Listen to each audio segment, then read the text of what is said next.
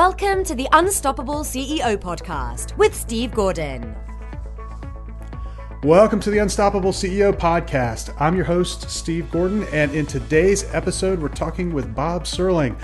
Bob is a 30 year marketing veteran. He's the founder of Profit Alchemy Inc., and he's got a really innovative take on marketing, and, and it's helped hundreds of clients get exceptional results from their marketing. And uh, we were just talking before we started recording that I, actually I'm one of them. I, I got one of Bob's programs years and years and years ago. Was the first thing I ever learned on copywriting. So, uh, so we can blame him. If you read my emails, you can blame him.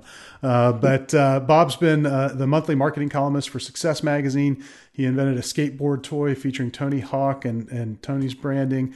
Um, he's just done all kinds of really amazing and interesting things. And, and I think what he's probably best known for is really revolutionizing the process of structuring joint ventures by changing the focus from this reciprocal agreement strategy that's been out there and really flipped it and created a one sided emphasis. And so uh, I'm really excited to, to talk with Bob today. Bob, welcome to the Unstoppable CEO. Hey, Steve, thanks a lot. And thanks for a, a wonderful introduction. Well, you know, you've done so many different things. Um, you built multiple businesses. And um, I'd love for you to just take a minute and take us beyond the bio and, and give everybody a little bit of context for what kind of got you to this point in your career. Okay. Well, um, I, I get bored easily. You know, I, I love inventing things. And whether that's a physical product or uh, a new way to do joint ventures, a new way to structure marketing. Um, I was involved. One of the, the products that I co-invented with a couple partners. I had a brilliant partner who was the head of the Graduate School of Education at UCLA. And uh, it's amazing that I was his partner because I barely got out of high school. Literally, I, I barely graduated. But um, it was just so interesting. It was a totally different way of learning. And so I'm always interested in unique approaches to things. And I think that's really served me well. Um, because, and that kind of ties into licensing and joint ventures where you can collaborate with others to get a lot of the work done. Um, because I, I love creating the ideas, but then I like to hand them off to somebody else. I'm not the kind of person who does really well working on the same project over and over and over for years. And sometimes that's served me well, and sometimes it's worked against me. But uh, I think it's really important to recognize what your personality is. You, are and and you know the way you work best and the way you enjoy working best, and be able to build that in to your business and your lifestyle. Yeah, I think actually that's hugely important. Um, and and honestly, I think most people go around and they don't recognize that in themselves. They try and fit themselves into a model that somebody else has for them, and and uh, and so I think recognizing that's a huge strength, actually.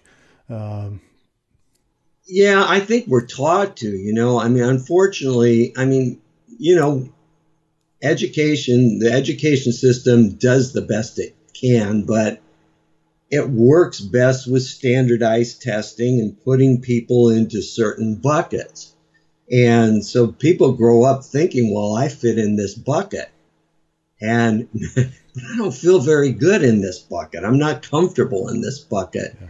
And then when you go against it, especially in the school system, you're punished for it, mm-hmm. as I well know, growing, hardly getting out of high school. You know, uh, I was interested in a lot of different things, and that my teachers didn't like that at all. And then I, I, growing up in Detroit, I then became very interested in the jazz and blues clubs and spent more time there than I did in the classroom in high school, and that's why I barely got out. But as long as you're trying to stay in a predefined bucket, I found that it's very difficult to get a lot of you know a lot of juice out of what you're doing. So yeah, I try. I, I, think I think that's absolutely true. So over the years, as you've built the, the, different businesses that you've been involved with, as you've developed these ideas and and uh, and worked with folks to pass them off, I'm sure that didn't all go perfectly smoothly, right? It never does. So well, no, of course it did. It was just an escalator to the top. Okay, wait. Let's do. The, we'll do two versions of this, right? First, tell us the Facebook version. Like if you were going to create a Yeah, post yeah. on Facebook, right? Right. There's That's the good, perfect yeah. version, and then we the can get into reality. guru. So, what are some of the ways that you've found that you know when things didn't go right? What did you do? How did you overcome that? Well, I think basically I've always taken the approach of okay, so you know, there's that old saying, I guess Einstein came up with it if you keep doing the same thing over and over again, you'll just get the same results. And that's absolutely true, but I think the corollary to that is is what I kind of touched on before. If you just keep following the same rules and the same directions you're told to, you'll go where everybody else goes. So I've always kind of challenged that, and that helped me a lot. So I think the earliest example of it was I was in my early 20s, probably, and um, I was actually working as a project manager for big software projects for big companies like Honda Motors and Princess Cruises, and I hated every minute of it. I just didn't enjoy it, except that it paid really well.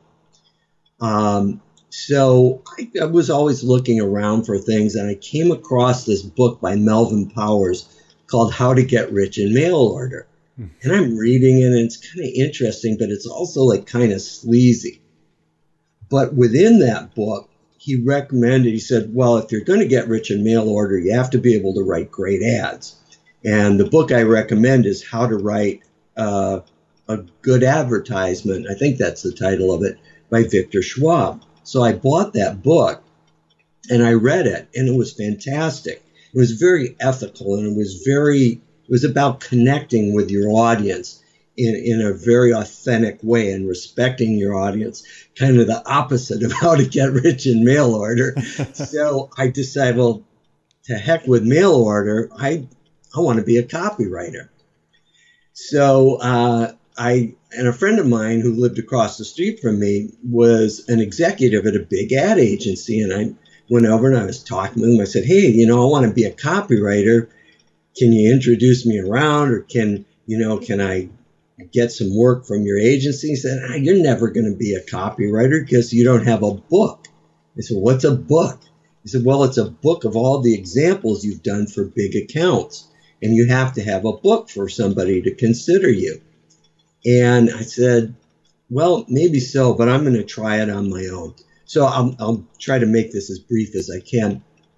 My background, as I said, was in technology and, and uh, with, with banks and auto companies and that. And so I understood technology and I understood finance. And this was, you know, the internet wasn't that new at the time, been around, you know, maybe five years. People weren't really conversant in it. And technology was confusing to a lot of people. So I ran a little two page classified ad in a publication called Adweek, which is where advertising copywriters put out their plaque, sort of, you know, hung their shingle. And it basically said something like, um, uh, Are you sick of copywriters who don't know the difference between a potato chip and a microchip? if so, I can help. And so it generated a lot of interest. But my friend was right. Most people wouldn't hire me because I didn't have any prior experience. But I always told them, look, I'll work for 20% of going rate or whatever just to get my foot in the door and I will work my butt off for you. So I got a company to take me up on it. And I think they paid me $75 to write an ad that would normally go for about 1500 at the time. And the guy was he was just kind of nasty. he was really taking advantage of me, but I didn't care because it was for a big national client. So I wrote the ad. It went really well and they then came back to me and they said, "Wow, that was so good we're going to pay you 250 for the next ad, which was again a quarter the percent, but this one was for a subsidiary of Bank of America, again, a really big national client, and I didn't care. So I took the 250, I wrote the ad. Now I had a book. It was a very thin book, but it was two successful ads. So I didn't, what I'm getting at is I've never just followed the black and white roadmap. Well, this is how you do it. You have to have a book. Well, you've got to create a book somehow. But what I realized, I just looked in my background and I thought, well, what advantage do I have that agencies or businesses need? And that is that I understood technology and finance, whereas most copywriters didn't. So I used that as a little lever to get in. And I've kind of always done things that way. Uh, and I think that was the main thing I discovered that is when you're up against a big problem, there's almost always a doorway into the solution. You just have to look for it and you have to find it. Um, and a lot of times it helps to talk to other people to find that. And the other thing that's helped me immensely over the years is collaboration. I think on every big project that I've ever been successful at, I collaborated with somebody. So the the skateboard toy that had Tony Hawk's logo and the logos of six other big skateboard brands on it. I had never invented a toy in my life. I wasn't known in the toy industry. I wasn't known in the skateboard industry. But I had a marketing background. I thought, well, how do I get my invention licensed? And I realized that where most inventors go wrong, see, only 2% of all products that are patented ever make it to market because the inventors focus on the wrong thing. They focus on patents and protecting their idea because they're terrified that somebody will steal their horrible idea.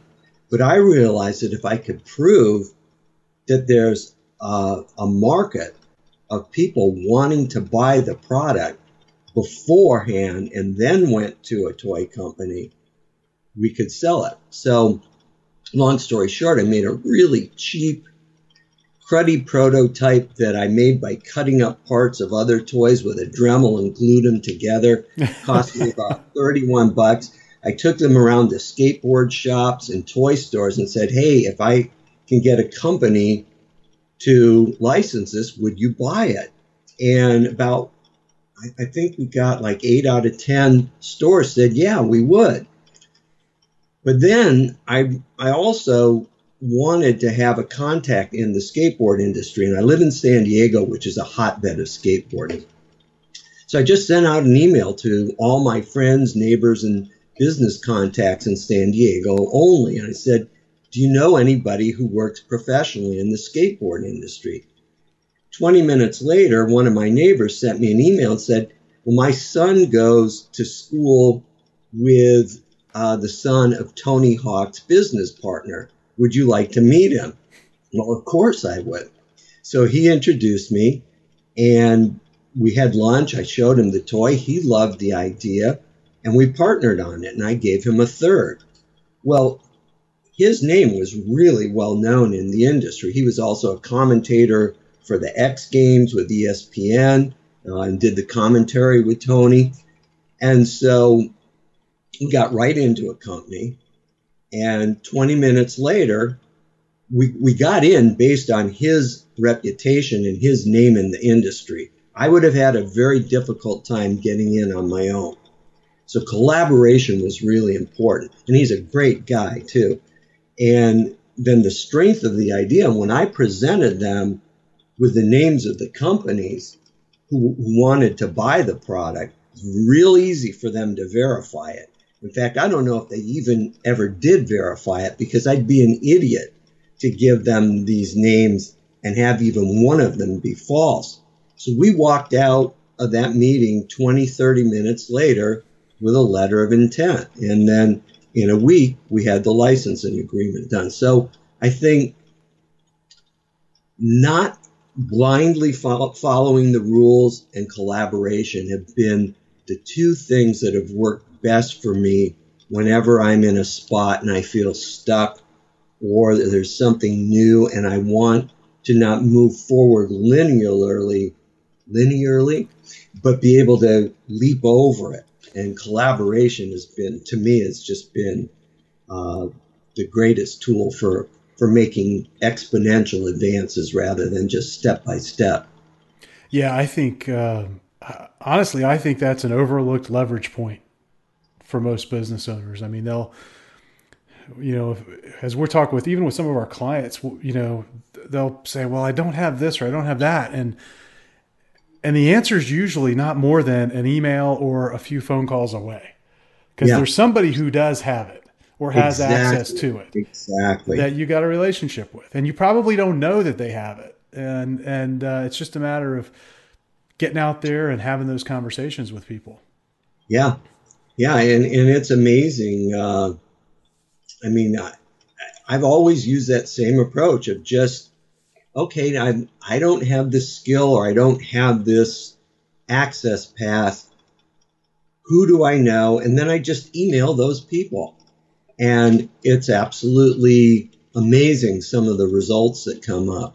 Um, when I took a break for a couple years and started a software company with a couple partners, and it was um, testing and assessment software for the online training industry.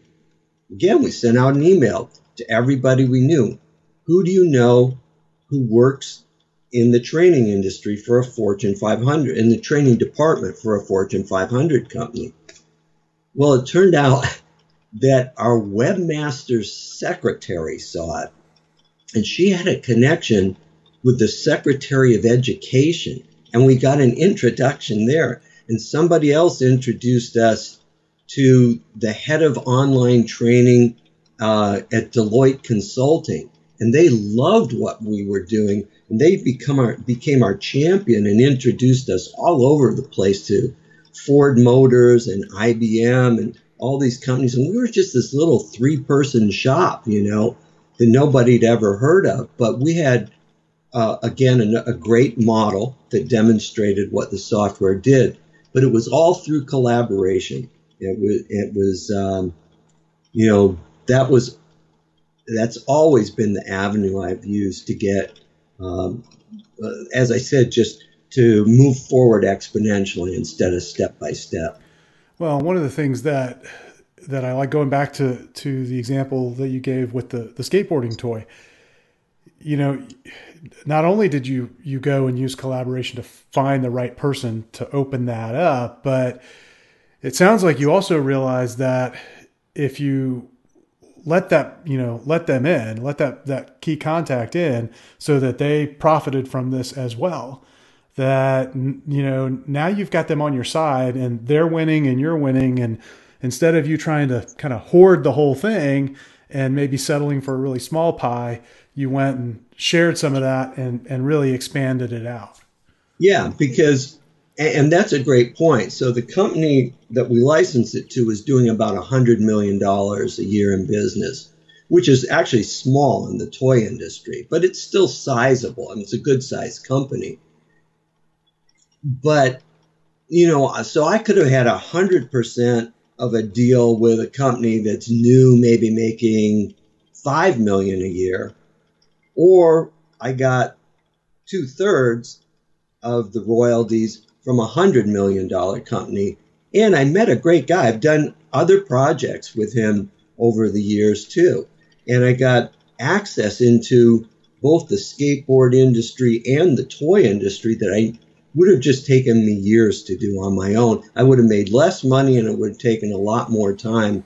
So why not be? And I believe in being very generous and sharing sharing the the portions as well. Hmm. Um, and I was just going to say, I think that that's a that's a little bit of an unusual approach. I mean, I think a lot of business owners will look at that and and not only will they want to protect their intellectual property, but they'll also want to hold on tight to the the profits and the proceeds. And um, and I think both of those can be really really dangerous. I mean, so many ideas get trapped because they're a secret. You know, it's like I got this really great idea. I'm not going to tell anybody. Well, what's yeah. the point of that? Yeah, and that's what happens. That's why only 2% of patented inventions ever go to market because they were done in a vacuum. The person was so protective of it, they wouldn't tell anybody, so they never got any accurate feedback as to whether or not the idea is good or not. You know, it's um, well, I've invented shoes with a built-in mouse trap, so I can walk around the garage and catch mice if there's mice in my garage. Well, okay, great. Now you you paid ten thousand dollars to patent it. You've paid another fifteen to twenty thousand to make this fully functional prototype, but nobody cares about it because nobody's going to buy it. You know, so. Right it's just it's it's pretty amazing. But the patent attorneys make a lot of money. well, you know, they, well. they, always do, and and uh, yeah. that's what I love about about uh, all the attorneys that that listen and all of our attorney clients. They, they get it both ways. Well, yeah. um, brilliant stuff. We're going to be right back with more from Bob Serling, so hang on. Hi, this is Steve. I hope you're enjoying this interview. We've got more to come in a minute, but what I'd love for you to do right now is rate this podcast. Leave us a review, rate us on iTunes. It'll really help others discover the podcast and help us help other CEOs, other business leaders become unstoppable. So if you go to unstoppableceo.net forward slash iTunes, you can find instructions there and links that will take you right to where you need to go to review the podcast. Thanks so much. Now back to the interview. Hey, welcome back to the Unstoppable CEO podcast. This is Steve Gordon, and I'm here talking with Bob Serling. And um, and Bob, I appreciate the insights that you shared in the first part of the interview. Um, the the critical role of, of collaboration. I think it's one that's really overlooked. I think um, for most businesses, no matter what problem that you come across, you're probably no more than an email or a phone call away from solving it. And I know you've spent an awful lot of time working on the you know kind of perfecting the model of joint ventures. Uh, what what have you found is really the key to to making those sorts of relationships work? Well, the key again kind of goes back to what we touched on, which to me is collaboration. Uh, because the big problem with the conventional way that people are taught to do joint ventures is they said, well, you know, put together a great pitch for your product and send it out to the 10 top people in your industry and ask them to sell your product and show them why it's great. And you get zero response because number one, those companies are getting 100 emails like that a month, sometimes 100 a week. They have no time to read them, they have no time to do the diligence to find out if your product is what it claims it is and your reputation is as good as you claim it is. Secondly, even if they did look at it, you're saying, I'll sell your product to my list too. Well, yeah, how big's your list? Well, it's 2,000 people. And the big company you approach, theirs is 180,000. There's that massive disparity. What is what is the attraction to them? There isn't. And then there's always the issue of if I don't know you, and this is the most critical issue, if I don't know you, how do I know I'm going to get paid? So those three issues create so much friction that, well, according to Entrepreneur Magazine, 70% of all joint ventures fail. But that doesn't take into account the number that never get off the ground because partners are approached that way. So it's really closer to 90, 95% fail. And a lot of this, a lot of the reason for it is because of the so called experts who teach companies how to set up joint ventures. Because that's the thing. They tell them, you know, just write a really great pitch, keep it short and tight, and send it out, and people will flock to you. Well, it doesn't happen that way. And I've talked to a lot of different experts. Um, and I said, you know, how many pitches do you do you look into of companies you don't know who want you to sell their products? And most of them say zero, and some say one percent to two percent. So I started thinking about this, and again, I thought, what's wrong with this logic? What's the fault here? And the fault is that most joint ventures and most strategic alliances get done because people know you. They either know you because you've worked with them or you've been referred to them. So you don't have that relationship uh, when you're approaching somebody with a joint venture. They don't know you, and that is the main reason. So if you can, so what I created was what I called a flip joint venture, where when you approach a company, you don't ask and you start by offering to sell their product first, and you never ask for a reciprocal. So I'd approach and I'd say, "Hey, Steve, my name's Bob. You don't know me. Um, you know, I I make blue jump ropes, and uh, I've got a a list. It's not really big. It's maybe 2,000 people, but they really like the jump ropes. And you make that red and yellow double jump rope, and I know people really love it because you've you've got tens of thousands of customers and testimonials. Could I sell your red and yellow jump ropes to my list? I'd like to sell your stuff. So basically, you're just saying, I would like to sell your product. Would that be okay with you? Now, when you do that, you can get 99% buy in from partners. Because who's going to say, no, I don't want free sales? Mm-hmm. Now, you know, the credibility issue is gone. So if you do that and then you repeat that sale maybe two months later and you're making money for this expert, now when you approach them, you have a basis of a relationship first of all, you were being of service to them first without asking for anything else. Also, you're getting paid to build your relationship with them because you're making money selling their red and yellow jump rope to your blue jump rope customers. But the most important thing is when you approach them, you have the foundation of a relationship.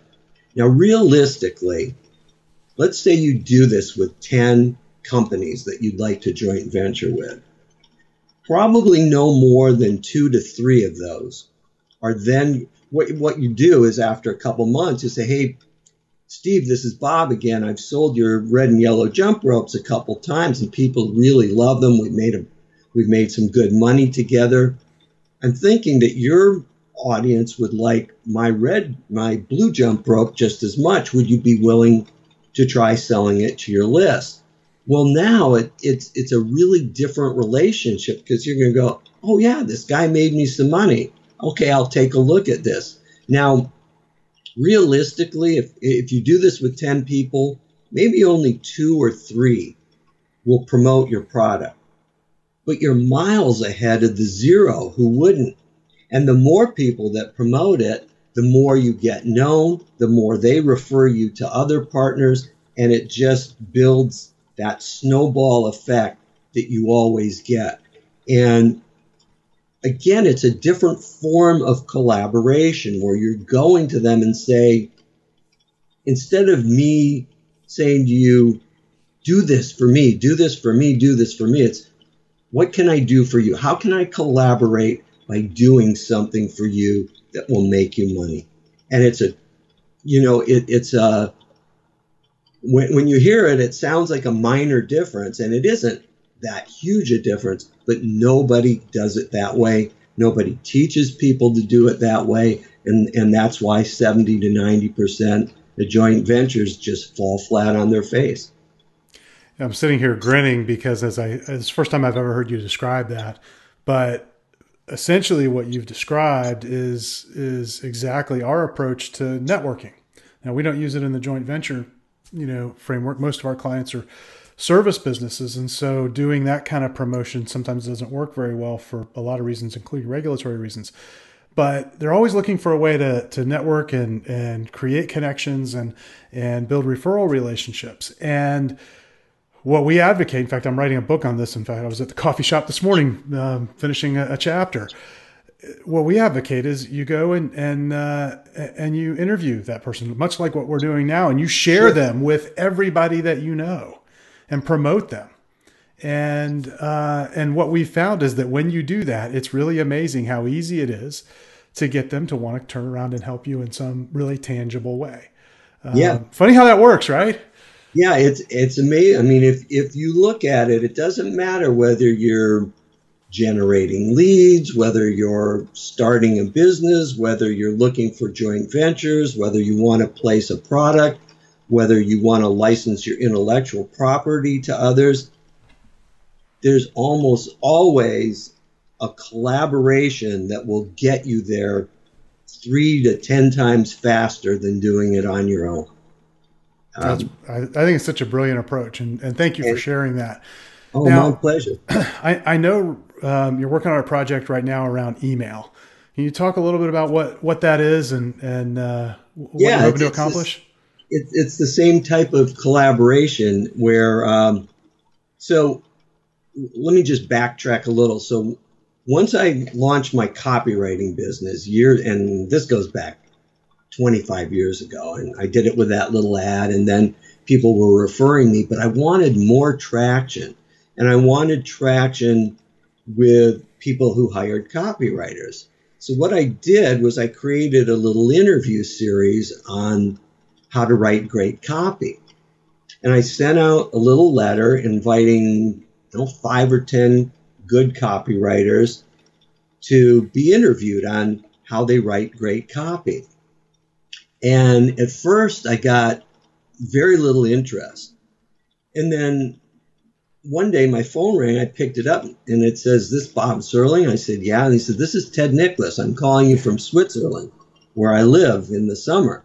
I said, Oh, hi, Ted. He said, I got your letter and I loved it. I'd love to be in, do the interview. And he said, Can we do it now? I said, Yeah. So I hooked up the equipment and we did it. And it was an hour interview. And it cost like about 90 bucks for, uh, and, and, he said, and Ted was smart. He said, call me back in 10 minutes and we'll get yeah. And I called him back. So I paid the 90 bucks, right. but I was happy to. And, and then I sent uh, an email to everybody who hadn't responded. I said, Hey, you know, I sent you this invitation. Haven't heard back from you. I just did an interview with Ted Nicholas, and it's really great. If you want to hear it, I'll send it to you, blah, blah, blah. And then all of a sudden, within a few days, five or six more people said, Yeah, we'll do it too.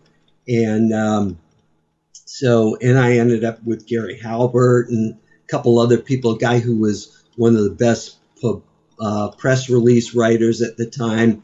And it was a really nice series, and I gave it away, and it attracted a lot of traffic and then a lot of clients. So I've always used those type of collaborations over the years, and my latest is called 15 Minute Email Academy. And what I've realized, and it didn't take any great breakthrough, but you know, you see all these people doing webinars and Facebook ads and AdWords and different social media, and that's all great. But the object of all of it is to get people on your list so you can begin to uh, create a relationship with them through your emails and then eventually sell them something. So, email is still the most, to me, the most powerful tool for selling, for building a relationship and selling things once you get them on your list. And everybody wants to know how to write better email. So I decided to do a series called 15 Minute Email Academy, where I would interview experts and we take their best, one of their top performing emails, and we'd number the blocks, and I'd set up questions for each block, and we'd bring it up on the screen, kind of like we're talking here today, and the email would be there, and we'd go through it block by block, and they'd break down exactly how they wrote it. So people could swipe the concepts and use them in their own copy. And um, fortunately, I was able to get a lot of really great experts to agree to be interviewed. And I'm looking forward to doing an interview with you uh, next week on one of your best performing emails. Yeah, I can't wait. And and so um, that's the new series. It's been live for about three weeks. And um, the other thing about it is not only do you collaborate, you meet new people. I mean, I've been around marketing for a lot of years. I do know a lot of people, but there's a ton of people I don't know. But as so, one of the questions I always ask the people I interview at the end of the the end end of the interview when it's over and we've turned off the recorder is who are the people whose emails you read the most? You make sure you read when they land in your inbox. And they tell me, and then I can always get an, if I don't know those people, I can get an introduction through my network. So it's very collaborative. And then the other benefit, so it's just a benefit, it, it, works as a three way collaboration. The, the uh, expert gets exposure to my list and then through the various various publicity mechanisms we use to promote it, I get to present great expertise to my subscribers, and then the subscribers get all this expertise without having to pay a penny for it. So everybody benefits from it one way or another. Plus, I learn a lot from it. Yeah, I, it, it's an absolute brilliant strategy, um, and. Uh, uh, in fact, as I said, I'm writing an entire book about exactly how to do this. Uh, yeah. We call it the exponential network strategy. And it because at the end of every interaction, you're always asking for who else. You know, that it just grows yeah. and grows and grows. And yeah. um, you know, I used to spend uh, a lot of my time out networking. Back when my first business, we were a, a local consulting firm, and so I'd go to like the chamber mixers, and I'd go to the you know, the breakfasts and all of these different things, and um, spend lots of time away from my family, unfortunately, uh, to go to these things. And, uh, you know, looking back, I now call that the hamster wheel of death. Yeah. Because I knew a guy. What got me off of it, I knew a sales guy. He, and he was pretty successful sales guy. And he'd been doing it for years and years and years, showing up at these things, networking and all of that. But it was just an incredibly bad use of time. And uh, what I love about the approach that you just described is that it's it's very time efficient, but it's also really really effective. And at the end of the day, you create something that's pretty unique in the marketplace. Yeah. Plus, you know, there's a couple other advantages. Like personally, I'm. I mean, it doesn't come across in these kind of interviews, but I'm I'm really pretty much of an introvert, and a lot of the marketing experts I know, and and and even business leaders, are pretty in, introverted, and I do lousy at networking events because I'm just not great at at the, the meet and greet and you know, hey, how's the weather, and that it, it just doesn't work for me. Plus, when you do it this way, you get to select who you network with instead of just going into a room and randomly hoping that there's somebody there that you can connect with. And my experience was I would talk with five or six people once I got beyond my awkwardness. And most of them were envelope salespeople trying to sell me envelopes, right. you know? And uh, it, it wasn't it, it's like you said, it just is not a practical use of time. So when you do it the way we've been discussing, it is very time efficient. You learn a lot, you make some great friendships, and you get to select who you network with and who you don't. Well, and and what I have always found with it is it will give you access to people that you probably couldn't get access to otherwise. So the the real I think the real valuable connections are not the ones you're going to make at those sort of networking events because the the most valuable people that you can connect with generally aren't going to those. They got other things to do. But yeah. if you give them an opportunity to promote themselves and give them a platform for doing that, and it doesn't have to be a big platform. I mean, we've had no, it does. you know big big um, Sorry you know that my assistant here is, that's uh, okay that's okay.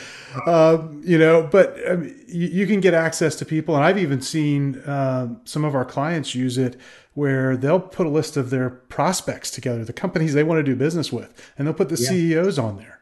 And they'll go out and, and do something like this with those CEOs. And so instead of trying to beat the door down, you know, and get through the gatekeeper and all that stuff, they skate right through. And now they've got a friendship with this person. Yeah, and you know, it's it's the same thing when I work with clients or I teach courses on uh, setting up joint ventures for your business. I say make a list of your top 20 candidates, the companies that you would most like to have sell your products, and then send 10 of them an invitation for you to sell their products mm-hmm. with no reciprocal. Mm-hmm. And you know the funny thing about it is, I, I mean, it it helps to have a list because if you don't know, you know, who you want to network with or who you want to joint venture with or who you want to collaborate with on creating a product. And that's another great way to do things too. If Absolutely. you want to create great products. If you don't have a list, it, it's like, you know, the old saying, if you don't have a roadmap, how are you going to get from California to Florida? You don't just point the car and hope to get there. Mm-hmm. So, um, and, but it's like you said, you talk to clients, a lot of them don't have that list. Mm-hmm. They just, well, I'd like to do some joint ventures. okay, well, with right. you, I'm not sure, but I think they'd be really good for my business. Yeah. Yeah. but, there's always that conversation that uh, the, the person who wants to go have the other one sell thinks it's just a perfect fit. But so, so often we, uh, we forget that they're running a business over there and you're not really factored into their plans at the moment. And so yeah. it doesn't really matter how great things are. The, you know, it's just, it's not in the plan right now. Yeah. And, and it almost never will be if you don't have some way of establishing a relationship with them. And to me, to kind of, uh, there was one other point I wanted to make. When you start that relationship by selling that company's product first, when and we're talking just about joint ventures here, three things happen. First of all, you're getting paid, which I think is the best part of it. You're getting paid to build the relationship, and you can take some time to do it. But secondly, what the part that people overlook with joint ventures is that you're also being of great service to your customers or your clients because I was I was talking to a company that I'm helping set some joint ventures up with a couple weeks ago, and they sell sales training for people who are new to, to sales, and they don't want to be high pressure. They want to sell in an authentic way. And I said, so what is the first product that most of the, or the first skill that most of them need once they take your training? Well, they need time management, and we don't offer that. And I said, well, let's go out and look, do a search on time management training in quotation marks so we get the fewest number of results, right? So we go to Google, it gets 450,000 results returned. That is a problem for your customer or client. They don't know which of those 450,000 are good which are a scam, which are terrible, which are the best, which are the easiest to use. So if you, and, but you're going to know some of that because you're teaching sales training, you're going to know that. So if you do your diligence and find that for them, approach a company and say, hey, do you mind if I sell your time management product to my uh, clients who've just taken sales training? Of course, the time management company says, oh, that would be great you're doing a great service to your client or customer as well. You're helping them cut through this massive ball of confusion that's created by so many different products being available these days that you just go numb trying to figure out what's good and, and what isn't. So it's a collaboration in a number of directions and it, it benefits everybody involved. And I think a lot of people don't look at how much a quality joint venture benefits their customers and clients. Yeah, I, I completely agree. Bob, I know we've talked about a ton of things today. Uh, where's the best place for people to go to to find out more about what you're doing and connect with you? Sure. Well, the, the easiest thing to do is just go to my website, 15minuteemail.com, and you can spell that with either the number one five or the word 15. Both of them will take you there. So it's 15minuteemail.com. You can see all those email interviews we talked about. They're free. There's no opt-in required. And then there on that same page, there's uh, a, a, free ebook called The New Rules of Joint Ventures. You do have to opt in for that. Uh, and it breaks down the entire process we talked about step by step in much more detail. So um, you can get two things done. You can learn how to write better email and find out, uh, you know, whether JVs are a great fit for your business at all in the same place. That's brilliant. And depending on where when you go there, you might see uh, one of my emails go under the microscope with with Bob, and uh, should be Absolutely. a lot of fun. Absolutely, they will in in about a week or so. Well, um, everybody go check out 15, 15minuteemails.com and we'll link that in the show notes. Bob, thanks so much for being here. Great Just to uh, one one yes. quick. It's 15 minute email.com. 15 minute email, no, no S yeah, at the end. 15 minute yeah. email.com. Thanks for correcting me on that. no uh, problem. And uh, great, great to connect with you. Thanks for being here, and we'll talk real soon.